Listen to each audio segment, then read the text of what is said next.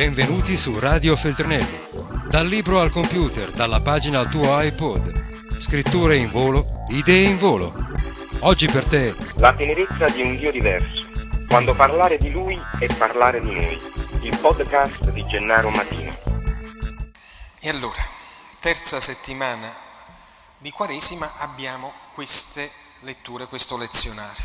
Ora, siccome io so bene la vostra attenzione quando dobbiamo essere provocati dalla parola di Dio. Oggi ne ho bisogno di un poco in più.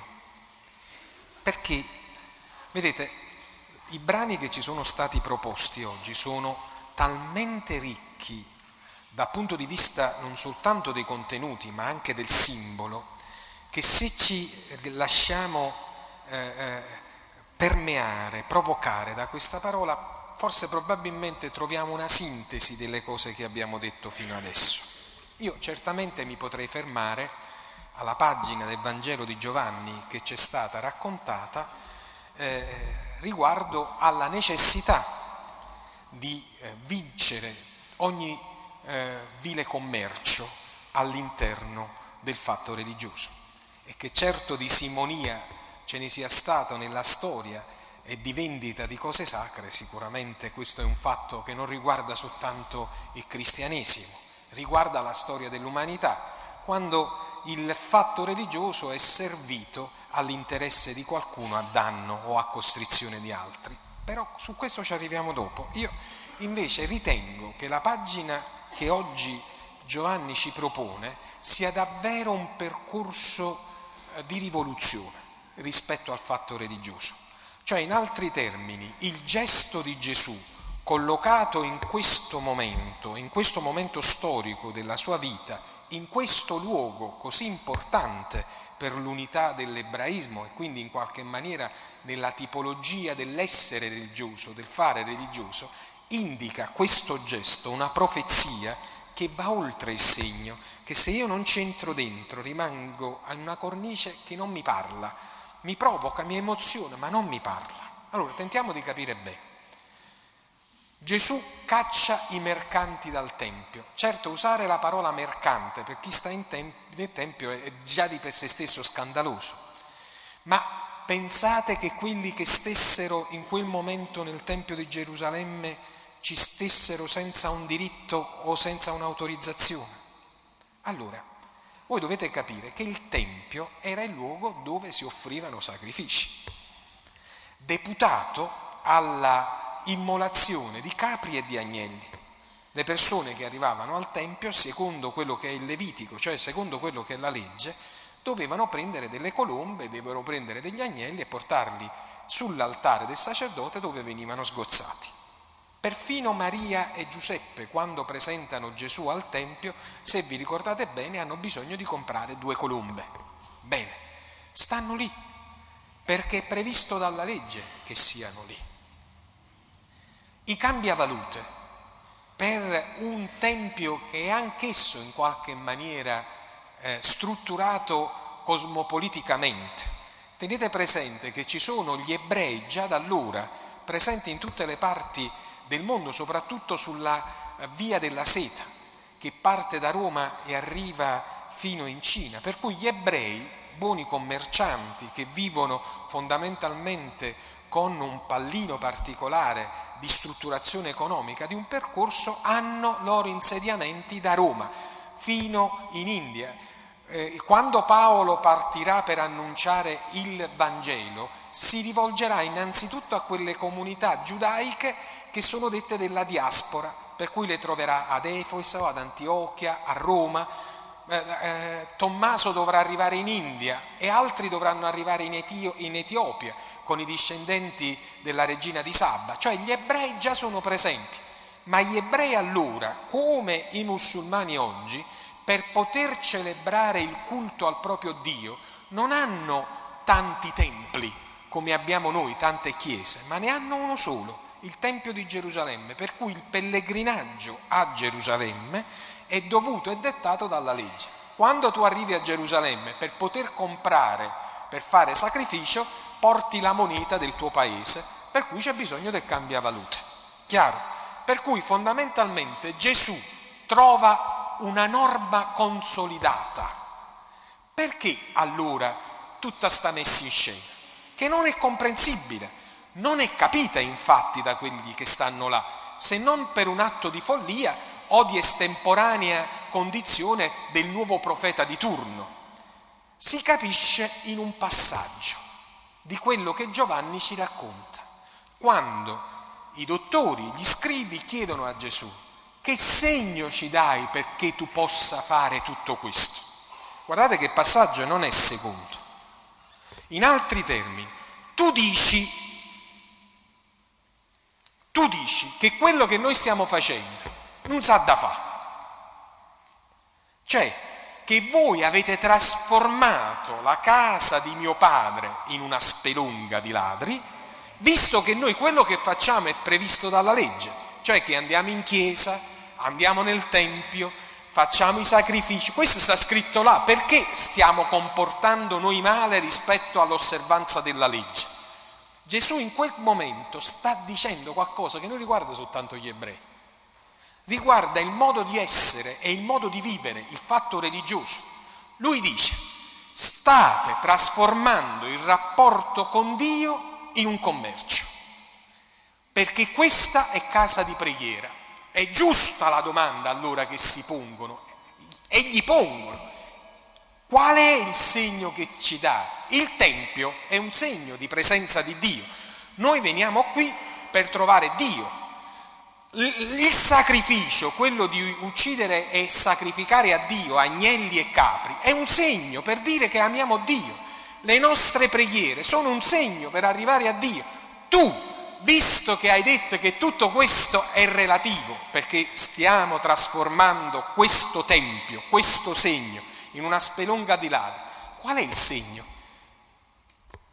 Distruggete questo tempio e in tre giorni io lo risusciterò. Ovviamente il segno che loro stavano parlando era il tempio. Dice, vabbè, è stato fatto in 64 anni. Tu, eh ma no, il segno che io vi vengo a dare, il motivo per cui viene rivoluzionato il concetto di Dio e il rapporto dell'uomo con Dio, è la resurrezione. In altri termini, io non sarò mai un vile mercante con Dio se entro nella strategia paradossale, nella straordinaria volontà di una rivoluzione di significato del mio rapporto con Dio se credo che lui in tre giorni dalla morte è ritornato a vivere. Questo amplifica in qualche maniera il mio rapporto con Dio. Seguitemi bene, sembra difficile quello che io sto dicendo, ma statemi a sentire. Se Dio risorge in Cristo, se l'uomo, grazie a Cristo, che è dono di Dio, risorge, non c'è più solo un rapporto verticale con Dio, cioè nel senso che io parto dal basso verso l'alto, per cui fondamentalmente per poter aggraziarmi Dio gli devo offrire qualcosa. Se Dio si è incarnato in Gesù Cristo e vince la morte, il rapporto è anche orizzontale, cioè in altri termini non ho bisogno di un luogo specifico per incontrare Dio, ma ho la vita, ho la storia, ho l'esistenza nella sua grandezza e nella sua banalità perché questa storia è visitata dal Padre Eterno. All'interno di questa storia c'è la sua presenza e il fatto che io risorgerò, il fatto che Lui è risorto, dà significato a questa storia. Non ho bisogno di aggraziarmi un Dio per essere protetto nella terra. La terra già è protetta dalla presenza di Cristo e io non aspetto altro che la resurrezione come guadagno. Paolo nella seconda lettura dice oggi, sentite, i greci dicono che questo che stiamo annunciando, cioè la resurrezione di Gesù, sia una scemenza, una stoltezza, sia un assurdo per gli uomini che pensano. D'altronde è sempre stato così. Per i filosofi di ogni tempo, i greci, credere nella resurrezione è paradossale, assurdo, impossibile. Per gli ebrei che credono nell'unicità di Dio è uno scandalo, ma per noi che crediamo in Gesù tutto questo genera una meraviglia, genera un modo di essere diverso, apre il cuore alla speranza. Quasi a voler dire, se tu credi nella resurrezione, sentimi bene quello che io sto dicendo senza scandalizzarti, non hai bisogno di nessun tempio.